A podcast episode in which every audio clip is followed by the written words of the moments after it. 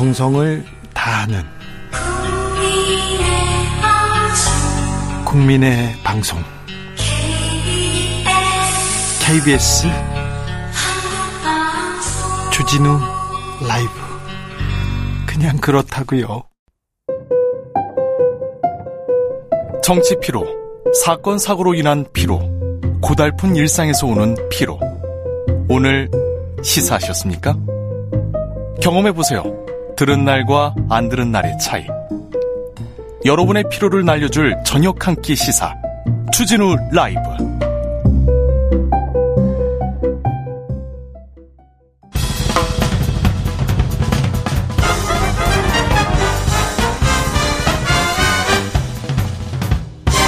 훅 인터뷰. 훅 인터뷰 이어가겠습니다. 날씨가 추워졌어요. 네. 수능이 다가오고 있습니다.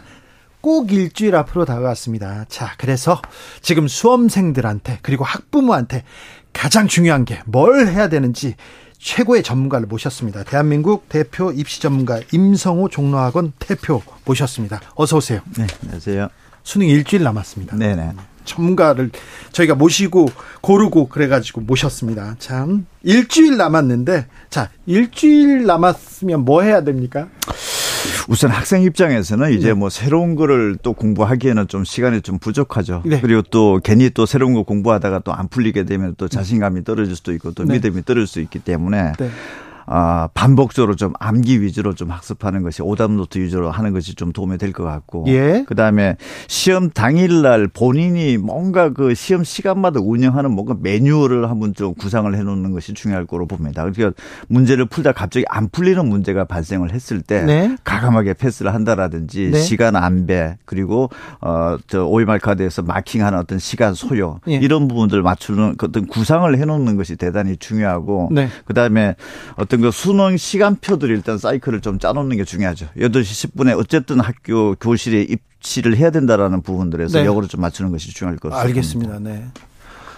술을 마시면 안 된다, 당구장 가면 안 된다, 그런 얘기를 하실 줄 알았는데, 자, 이 세 가지 얘기를 했습니다. 자, 일주일인데요. 아무래도 컨디션 조절이 좀 중요할 것 같습니다. 일단은 이제 하지 평상시에 하지 않았던 거 안 하는 것이 참 중요할 것으로 봅니다. 뭐 평소 때 평소에 공부를 안 했어요. 그럼 어떻게요? 어이 뭐그 갑자기 뭐 컨디션 좀 좋게 한다고 또 뭐 약물을 또 새롭게 아, 뭐 해본다라든지 절대 안 됩니다. 이런 네. 부분들은 좀 네. 절대 하지 말아야 되고 또 예.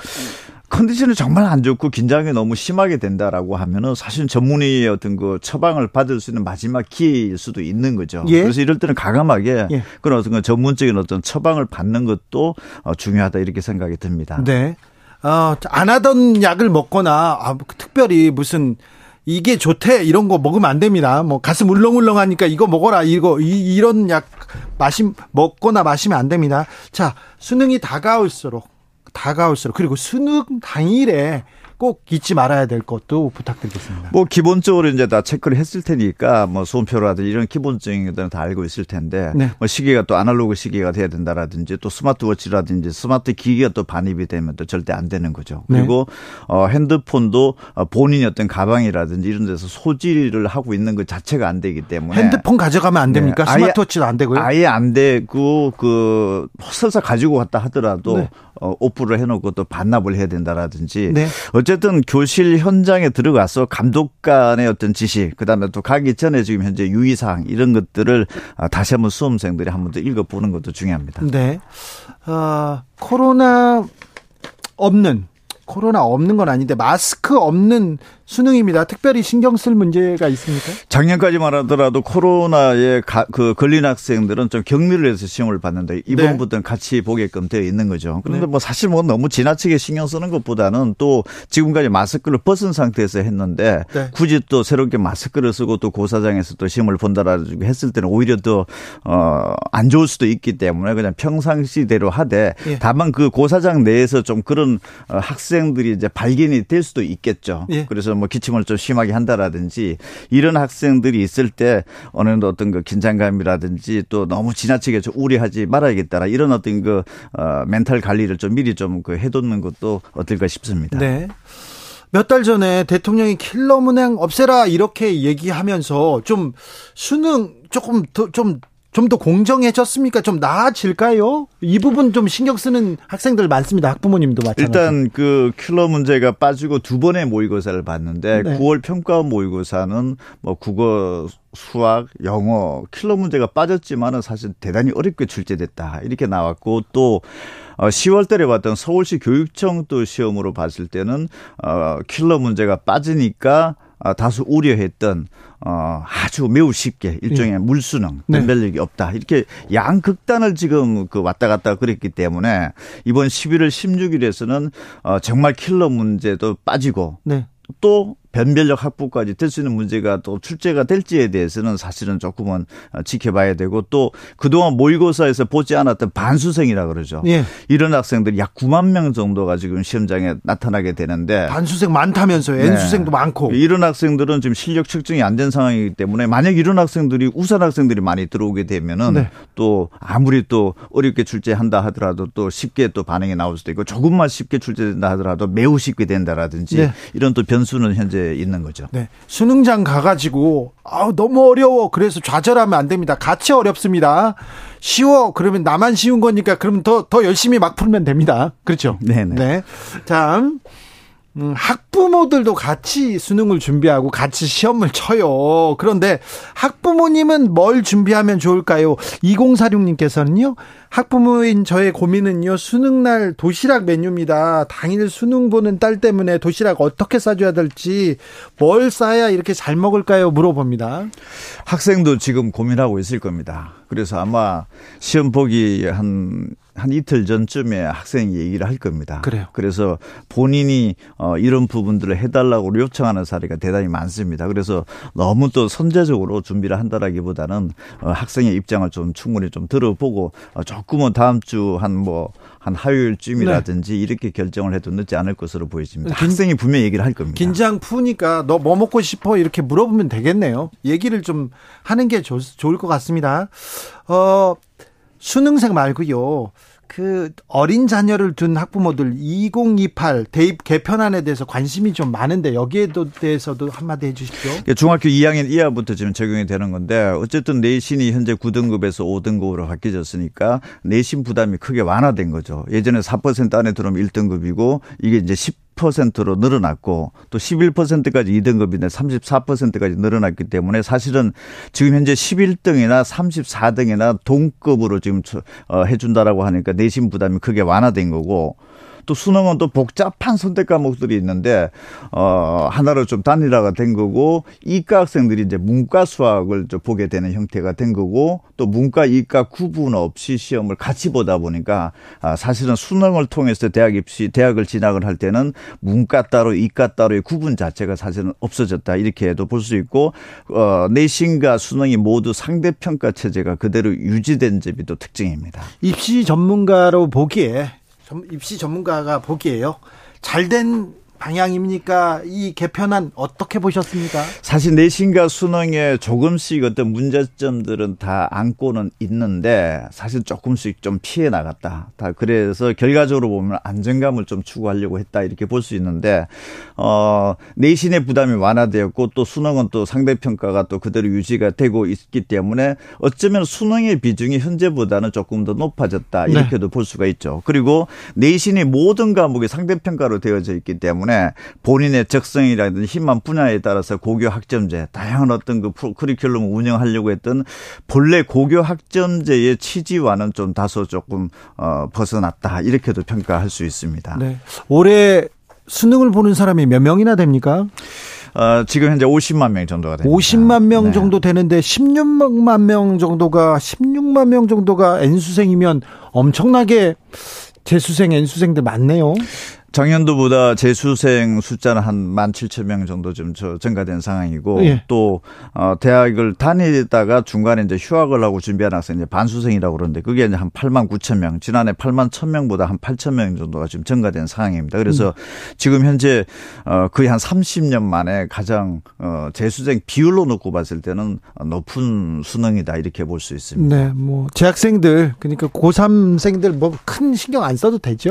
재수생이 늘어났다. 그렇다고 해서 뭐 만약에 재수생들이 늘어났는데 지난해보다 학력 수준이 낮은 학생들이 들어올 수도 있는 거죠. 네. 그렇게 되면 오히려 더 유리하게 될 수도 있는 거고 네. 아마 다음 주가 되면은 군대 군 장병들도 휴가 내고 많이 나와서 시험 볼 겁니다. 아, 그래서 학력 수준 상태는 사실 모르는 거니까 네. 고등학교 3학 학생들도 너무 신경 쓰지 말고 네. 아, 자신감 있게 시험 보는 것이 중요하다고 봅니다. 제 친구들 재수하고요 다 성적 떨어졌어요.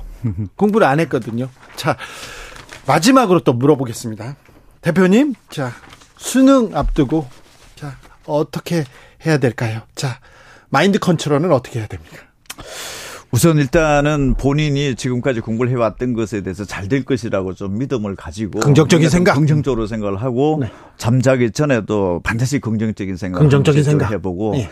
또 설사 모르는 문제가 나올지 나왔다 하더라도 어차피 다 어려운 문제라고도 생각을 하고 시험 당일 날에서는 1교시가 끝나고 매교시가 끝날 때마다 지나간 시험은 완벽하게 잊어버리고 그리고 그 맞춰본 의미가 없는 거죠. 그렇죠. 그리고 어 설사 1교시, 2교시가 어려웠다 하더라도 네. 마지막 4교시까지 끝까지 포기하지 않고 보는 것은 대단히 중요하다 이렇게 볼 수 있습니다. 맞아요. 그런데 1교시 끝나고 막 우는 사람들이 있어요. 그리고 포기하고 나가는 사람도 있어요. 절대 그러면 안 됩니다. 그렇죠. 난이도도 사실 예측한 대로 나올 수도 없고 실제 또 그날 입시 기관들에서 발표하는 것들도 많이 틀리는 경우도 있습니다. 쉽다고 했는데 어려웠다라든지 또는 어렵다고 했는데 쉽다라든지 이렇게 네. 될 수도 있는 거죠.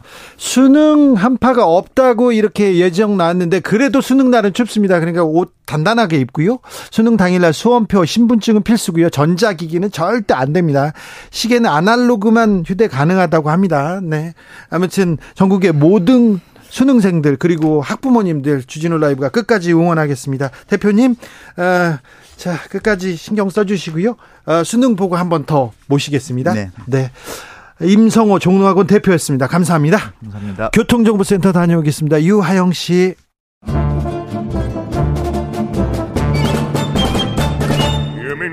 여기도 뉴스 저기도 뉴스 빡빡한 시사 뉴스 속에서 가슴이 답답할 때 뇌 휴식을 드리는 시간입니다. 오늘도 맛있는 책을 만나보겠습니다. 책의 맛. 김갑수 평론가 어서 오세요. 네 안녕하세요. 정선태 국민대 교수 어서 오세요. 네 안녕하세요. 네 가을입니다. 가을에는 책을 읽어야죠. 네. 오늘 책은 근데 가을에 로맨틱한 분위기에 부합하는 책은 아니고 전혀 반대예요. 부합하는 책 아닙니까? 네. 와, 네, 어떤 책입니까? 카페요? 네. 네. 저한테는 내용... 저한테는 부합하는 책입니다. 어, 네. 그러게요. 아, 좀 그런 게 있어요. 내용도 네. 갑갑하지만 음. 로맨틱한데 제목부터 지방 소멸입니다. 읽기도. 네. 마스다 히로야 작품입니다. 그 우리가 이제 살면서 엄살 같은 걸 많이 들어. 아, 죽겠다. 아우, 음. 망했다. 우리나라 사람들은요 네. 엄살로 살아요. 사실 그래서 그런 얘기 있지 않습니까? 그 거울 보고 혼자 화투 쳐도 돈 잃었다고 한다고 해서 그런데 진짜로 망할기도 하고 진짜로 죽기도 하거든요. 네. 우린 뭐 그래 본 체험들이 있잖아요. 예. 예컨대 나라가 망해서 네. 2000, 저 1910년에 음. 그냥 딴 나라가 지배하는 나라가 되기도 하고. 어이고. 전쟁이 나 진짜로 나기도 하고. 네. 어 전쟁 날 것 같아 밤낮 얘기하지만 진짜로 나잖아요 1910년에. 아 그러니까요. 예. 네. 그럼 어떻게 안 망하고 어떻게 안 죽을 수 있는지 해법이 보여. 네. 답이 비교적 명확해. 네. 근데 아무도 하지 않아요. 아무도 하지 않아. 네. 그래서 오늘 드리는 얘기는 1950년 전쟁 바로 전까지 예. 그 즈음의 사람들은 어떻게 하고 살았을까? 1910년 이, 이, 그 을사늑 계약으로 나라가 사라지기 전까지 그 직전까지 사람 그냥 보통의 사람들은 어떻게 살았을까라는 생각을 하면서 오늘 소개드린 책 마스다 다스 그 히로야 히로야의 지방 소멸 이 책을 소개해드리는 겁니다. 네. 을사늑약은 1905년이어서 정정합니다. 네. 맞죠. 네. 경술국 시가 10년, 입니다 네. 네. 진짜로 뭐 근데 넘어간 게 10년이죠. 그렇죠. 네. 네. 그 을사늑약으로 거의 뭐 실권을 빼앗길 때도 그렇고 경술국치로 나라가 망할 때도 그렇고 어, 분단 이후에 전쟁으로 치달을 때도 그렇고 그 전까지는 참 평온해 보였습니다. 네, 지금 오늘 소개해드릴 지방 소면은 제가 골랐습니다. 예. 제가 시골의 집을 리모델링해서 에, 은퇴 후에가 살려고 여러 가지 궁리를 하고 있는데 시골 가 보면은 그야말로 황량해요. 네. 황폐합니다. 네. 뭐 아이들의 울음소리 사라진 지는 오래됐고요. 다 집집마다 뭐 노인, 네. 7, 80 된 노인들만이 삽니다. 어느 동네는 70 먹었는데요. 70 먹은 노인인데 청년회장 하고 계세요. 저도 가면은 바로 청년회, 청년회장 할 수 있을 것 어, 네, 같아요. 그렇습니다. 네. 이건 정말 이대로 둬도 좋은가 그런 고민을 많이 했습니다. 근데 네. 일본의 중요한 그 행정가이기도 하고요. 정책가이기도 한 사람인데 에, 한국에서도 여러 지방자치 연구한 사람들이 참고를 한다 그래요. 네. 이 마스다 히로와의 예, 지방 소멸이라는 일본의 사례를 보면서 우리에게 닥칠 그 정말 그 소멸의 공포를 예. 어떻게 얘기할 것인가 한 번쯤 말씀드리고 싶어서 이책 골랐습니다. 그러니까 어 축구만이 아니라 우리가 어떤 얘기를 풀어나갈 때도 이제 빌드업 과정이라는 게 있잖아요. 네. 그럼 이 한 권의 책을 지방소멸 얘기하면서도 이제 예, 빌드업처럼 얘기해 나갈 수도 있으나 오늘은 네. 그냥 한마디의 결론으로 네. 그냥 탁 해놓고 시작하는 게 맞을 것 같아요. 네. 제가 진짜로 망하기도 하고 진짜로 죽을 수도 있단 말이에요. 네. 평소 엄살하고 다르게. 예. 그게 뭐 경제 위기가 닥쳐서 그런 거 아니에요. IMF가 와도 또 몇 년 어떻게 고생하면 되살아나고. 하잖아요. 네, 많은 네. 방법이 있잖아요. 그런데 그냥 진짜로 죽어버리는 건요. 나라가 어 뭐 망하고 이런 게 아니라 없어지는 거예요. 그게 인구 소멸이에요. 네. 가령 일본이 2008년부터 총 인구가 진짜로 줄어 줄어들기 시작해서 예. 1억 2,003 그러니까 한 1억 3천 조금 안 되는 인구가 어 지금의 추세 그러니까 정치 전망, 경제 전망처럼 불확실한 거 말고 그냥 아주 정확히 그대로 예정대로 간, 가는 게 2100년이 되면 4,900만 명의 인구가 되게 돼요. 절반보다 더 많이. 아유 절반 정도가 아니죠. 네. 그런데 우리나라 경우는 2019년부터 총인구가 진짜로 줄어들었거든요. 네. 이제 이제 막 줄어요. 네. 어, 그렇게 되면, 아, 어떤 사람은, 아, 적은 인구로 서로 오순도순 살면 되지 않아 라고 이제 얘기를 하는 경우도 있는데, 실제로는 이 인구 소멸이 얼마나 무서운 일인가에 대한 이제 이 얘기가 이 안에 담겨 있는데, 제가 첫, 오늘 첫 발언에서 그랬잖아요. 해답이 있고, 풀수가 있는데, 안에서 죽는 일이다. 그러니까 이 책의 소개의 의미는, 우리가 그 저출생이라든지 뭐, 뭐, 뭐 온갖 얘기를 할 때 그동안 정부가 막 쭉 대책이라고 뭐 해왔잖아요. 근데 그게 다 틀린 논점이다 하는 거예요. 네. 무슨 여성의 무슨 저 고학력화로 인해서 아이를 덜 낳는다, 뭐 취업이 어렵다, 모든 게 아니고 이 굉장히 신망받는 이 마스다 교수에 의하면 이 극점화라는 용어를 쓰는데 수도권에 몰려 살아서 다 망한다는 거예요. 그러니까 해법은 단 하나예요. 네. 출생자에게 어 무슨 지원금을 늘리고 혜택을 주고 경력 단절을 위해서 뭐 부부 뭐다 꽝이란 얘기예요. 그냥 결론은 하나. 지역 활성화예요. 네. 예컨대 뭐 부울경 메가시티라든지 네. 그러니까 인구가 줄어들고 있는 수많은 진단과 요인이 많이 있으나 일본의 사례를 통해서 굉장히 비근한 유사성을 갖고 있는 한국의 내용물을 들여다보면 그냥 지방이 죽어서 인구가 주는 이유에 그 그러니까 그게 핵심인 거예요. 근데 네. 그 대책은 대체로 어 총선이나 대선 과정에 인기가 없으니까 안 해요. 음. 그러고는 그냥 직접 지원비 네. 뭐 어, 요새 아이 낳으면 그 10만 원더 도우미들하고 줄게. 음. 도우미들하고 190만 원씩 줘요. 네. 그런 것서부터 온갖 것들은 다 거칠애란 말이에요.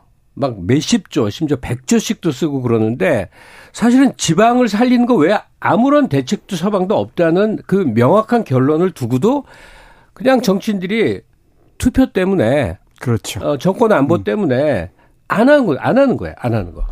근데 최근에 또 수, 서울을 더 키우자 이런 론 나오잖아요. 네. 그냥 죽자는 거죠. 같이 죽자. 아, 얼마 전에 세계적인 석학이 한국의 출산율 0.73이라고요. 그 얘기를 듣고 머리를 쥐어짜면서 네. 한국 망했네 이렇게 얘기하던데. 근데요.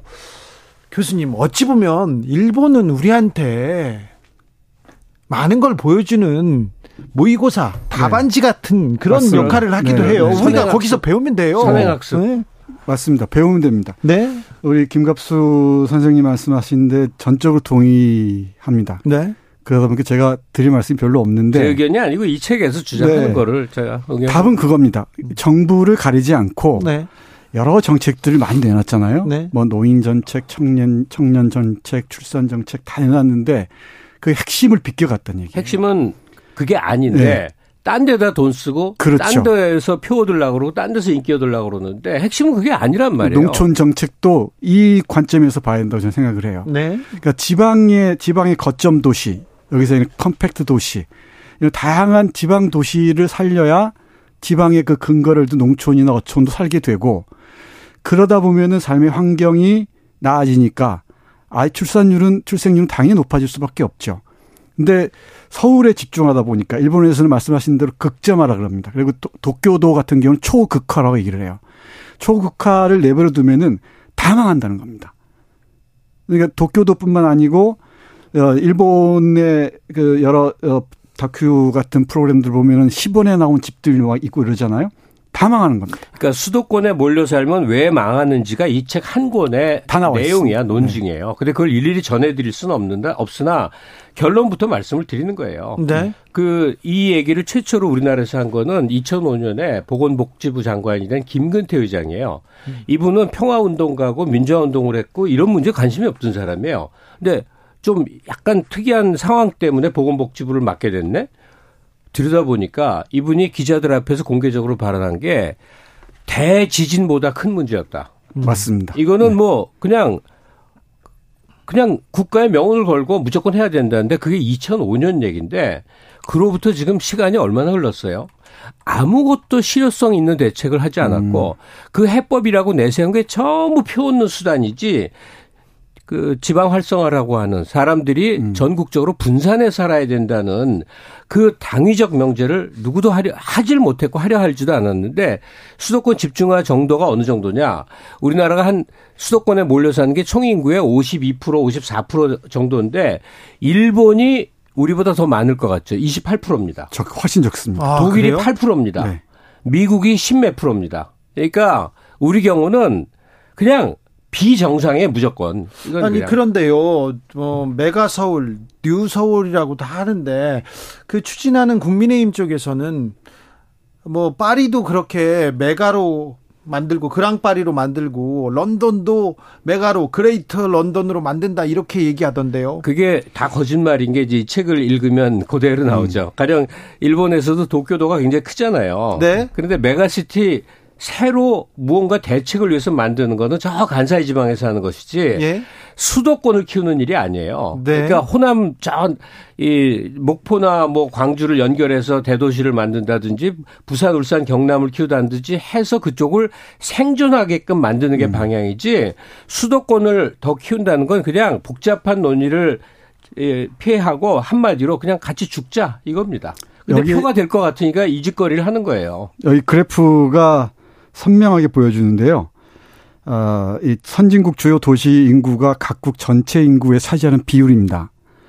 예, 베를린, 뉴욕, 뭐 로마 이곳은 5% 어, 위아래입니다. 네. 그 런던하고 파리가 15% 정도예요. 네. 그랑 파리를 포함해서 파리는 크지 않습니다. 어, 런던도 인구가 많다고 런던, 얘기하잖아요. 런던, 런던도 크지 그렇죠. 않습니다. 도쿄가 높은데 예. 도쿄가 높은데 20 말씀하신 대로 28%입니다. 근데 그게 도쿄 도로 봐서 그렇죠. 28%인데 실은 진짜 도쿄 음. 도쿄 도 내에 네. 그, 그 이렇게 치면 훨씬 떨어져요 사실은. 그렇죠. 네, 우리도 수도권까지 포함하면 52%라는 것은 상상할 수가 없습니다. 서울은 정말 메가 시티죠. 이렇게 음. 서울처럼 큰 도시가 없어요. 뉴욕에서요, 파리에서 런던에서 음. 지나가다 하루 이렇게 지나가잖아요. 그럼 아까 만났던 사람을 만나기도 해요. 관광객들은요, 저 다른 관광지에서 또 만납니다. 물론 관광지를 가서 그런데 서울에서는 그럴 수가 없잖아요. 음. 서울은 진짜 큰 도시입니다. 예, 오늘 소개해드리는 지방소멸 이 책이 2014년에 나왔고 굉장히 이게 약간 학술서에 가까운데 네. 대중 베스트셀러도 되고 일본 사회에 엄청난 이제 충격을 충격을 줬어요. 네. 그러 그때 일본이 어, 합계 출산율이 어 1.47까지 내려간 상태였어요. 난리가 1.47이 났었죠. 내려갔다고. 어, 우린 죽었다. 우린 네. 망했다. 네. 이제 그래서 그 이후 소- 소위 지방 활성화라는 거에 나름 전력을 다해서 네. 1.8까지 올라가고 그랬습니다. 예. 그렇습니다. 엄청나게 완화됐어요. 우리가 우리가 그 절반 수준이에요. 지금 아니 0.7이 무너질 것 같은 그런 위기감이 있어요. 그러니까 우리는 무슨 그냥 그냥 죽는 일이에요. 예. 그러니까 사람이 그냥 어- 없는 나라가 되는 거죠. 왜냐하면 네. 앞으로 어 50년 후에 인구 전망과 그때 생산성 계산한 거 나오면요. 그때는 무슨 뭐 반도체 2차 전지 뭐뭐 이런 거 다 의미 없는 얘기가 돼 버려요. 그러니까 눈앞에 있는 그냥 벼랑으로 떨어지고 있는 중인데 그 얘기 안 하고 매일매일 일회성 정치 뉴스만 주진우 라이브 같은 데서도 해요. 이뇨한이 한마디 했다. 홍준표가 뭘 했다. 또뭐 누가 했다. 이거 갖고 매일매일 예능 오락으로 즐겁게 사는데 실은 우리가 절벽으로 떨어지는 중이에요. 알겠습니다. 그리고 그 얘기하면 머리 아프다고들 얘기 안 해. 네. 이제 우리 손자 때쯤 우리가 다, 다 같이 죽을 텐데. 예, 그런 상황이에요. 잘못했습니다. 반성하겠습니다. 솥단지 개구리 이 꼴이 돼버렸습니다. 네.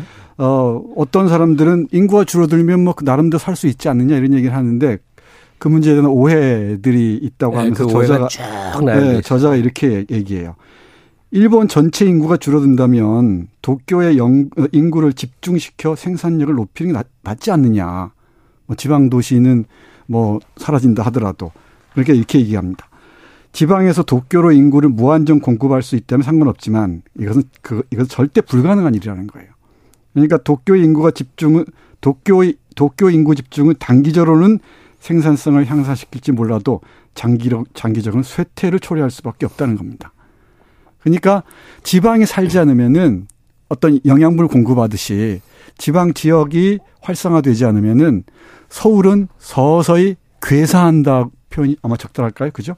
괴사할 수밖에 없다는 겁니다. 그러니까 생존을 위한 대책을 어 갑자기 뭐 혁명적으로 갑자기 갑자기 할 수는 없는데요. 정말 혁명적 대책이 필요한 일들은 있거든요. 그 인구 대책은 그냥 천천히 공론을 모아서 몇 정권을 거쳐서 할 일이 아니라 네. 예컨대 부울경 메가시티 같은 경우가 지난 정부 때 하려고 했던 건데 의석도 충분했고 정부의 계획안도 있는데 이런 걸 밀어붙이지 않고 세월을 끌다가 정권 바뀌니까 싹 없는 게 돼버려요. 네. 그러니까 같이 죽어가는 길인데 어떤 성격의 정부가 등장하든 모든 눈치만 보는 상황이거나 표만 되면 정반대로 나가기도 하는 것이지 이거는 아 여기서 이렇게 뭐 핏대로 올려봐야 소용도 없겠는데요. 지방에 인구가 없어요. 표가 없기 때문에 지방에 뭘, 어, 뭘 정책을 펼치지 않습니다. 그 나라별로 여러 대책들이 있거든요. 스웨덴 경우는 성평등으로 이 문제를 해결했고 프랑스 같은 경우는 프랑스 독일은 이민자나 이 난민들을 대거 우리 경우는 이제 난민 그러니까 이민자 난민으로 해결하려면 한 천만 명 인구를 해외에서 들여와야 되는데 이게 어떤 세상이 펼쳐지겠냐고요? 예. 그래서 지금 이, 이 현행 정부의 장관도 어, 인구 소멸에 대해서 이제 이민청을 신설해 갖고 이민을 받아들이겠습니다. 그러면 여러 종교를 가진 한 천만 명이 한반도에 아주 짧은 시기 동안 들어오면 도대체 어떤 어떤 세상이 펼쳐지는지 불보듯 상상해 뻔한. 일이죠. 우리 경우는 그냥 지역 활성화 외에는 어떠한 답도 없는데 그건 다 피해 가려는 거예요. 지역 활성화를 위해서 물론 정부의 정책 그리고 정치권의 어, 그 생각의 전환 이런 게 필요하겠지만 개인들은 저는 지방에 가서 살고 싶은데요 기술이 없어요. 아니 아니 그 개인의 선택이 아니라니까 귀촌 귀향 이런 그 이런 그 발상으로 가는 데가 아니고 그건 불가능한 것 같습니다. 거기서 일가 친척이 다 모여 살고 취업하고 학교 다니고 졸업해서도 모든 전체의 생존이 대물려서 이루어지는 생존권을 만들어야 돼요. 네. 그러니까 자꾸 예- 하나의 사례가 있으니까 얘기하는데 부울경 메가시티가 그런 거라고요. 네. 단위를 키우되 그 지역에서 모든 이 삶이 이루어지게끔 하는 그 체계를 만드는 거는 개인이 할 일이 아니라 이건 국가 정권 단위에서 명운을 걸고 매우 많은 무리가 동원되더라도 좀 밀어붙여서 해결을 해놔야 될 일이라고요. 이런 데다가 명운을 걸어야 되는데 그럼요. 이런 부분에다가 어 총력을 기울이고 그러니까 이런 거 한 가지라도 하면 그 정부가 설사 많은 과실을 범해도 용서가 되는 거예요. 왜냐하면. 후대 우리 생존을 위해서 너무나 큰 토대를 마련한 거니까. 우리 오래전에 얘기했던 그 서울대 열, 10개 만들기도 10개 아마 이런 맥락에서 사고하면은 전혀 다른 그림 그릴 수 있을 것 그러니까 같아요. 지난 정부 같은 음. 경우와 지금 정부의 예를 들어볼게요. 지난 정부는요, 그럴싸한 안을 여러 가지 제안하고 하나도 하지 않은, 그러니까 이 그냥 변증만 울리다 말았어요. 네. 결과를 내지 못했어요. 거의 하지 않은으로 음, 거의 하지 않았어요. 네. 왜냐하면 여론이 두려우니까 눈치만 본 거예요. 네네. 근데 지금 정권이 바뀌어서 지금 정부는 뭔가 퍽퍽 저지르는데 해법이 그러니까 문제 제기와 해법이 너무 이상한 데를 찌르고 있는 거예요. 네. 본질의 관역을 건드리지 않고 네. 이거 우리가 이런 식의 이 정권을 몇 차례 맞이하면서 진짜로 이 1910년에 나라가 망하거나 어 1950년에 전쟁이 나거나 이런 대재앙을 네. 진짜로 맞이하는 거 아닌가 이 생각을 해봐야 됩니다. 김갑수 선생님은 지금 마음이 급해요. 음, 우리 나라가 망할 것 같고. 방송을 5년 넘게 같이 하다 보니까 네. 김갑수 선생님께서 제가 하고 싶은 말 거의 다 하셨습니다. 그래요? 네. 이, 네, 이 책 한번 꼭 보십시오. 네. 그러다 보면은 우리가 어떤 위, 이제 이 상황에 놓여 있는지 실감할 수 있을 겁니다. 아니 좀 보탤게요. 이 책 솔직히 말할게요. 굉장히 읽기 힘들어요. 음. 그러니까 일반적인 독서물이 아니라서 좀 힘들어요. 대신 구글링을 잘하면요. 음. 무지하게 많은 연구 기관이 이 책을 요약해서 그렇죠. 잘. 정리해놨어요. 네. 그것만 보셔도 정말 등골이 오싹해집니다. 자, 도쿄로, 수도로 다 모이면 좋을 것 같죠? 집중될 것 같죠? 결국 도시는 축소되고 나라는 망한다. 이런 내용이었습니다. 네. 우리가 아마 한 8, 900만 명 정도의 인구로 이제 줄어들면서 네. 어, 굉장히 어, 자연과 자연스러 자연과 더불어 살게 되겠죠. 이 추세로 가면요. 그럴까요? 오늘. 지방 소멸 읽어봤습니다. 네. 아, 걱정 걱정돼요. 네. 잘 되겠죠? 네. 김갑수 선생님 그리고 정선태 교수님 감사합니다. 네, 네. 고맙습니다. 장철웅의 서울 이곳은 들으면서 주진우 라이브 여기서 인사드리겠습니다. 저는 내일 오후 5시 5분에 다시 돌아옵니다. 지금까지 주진우였습니다.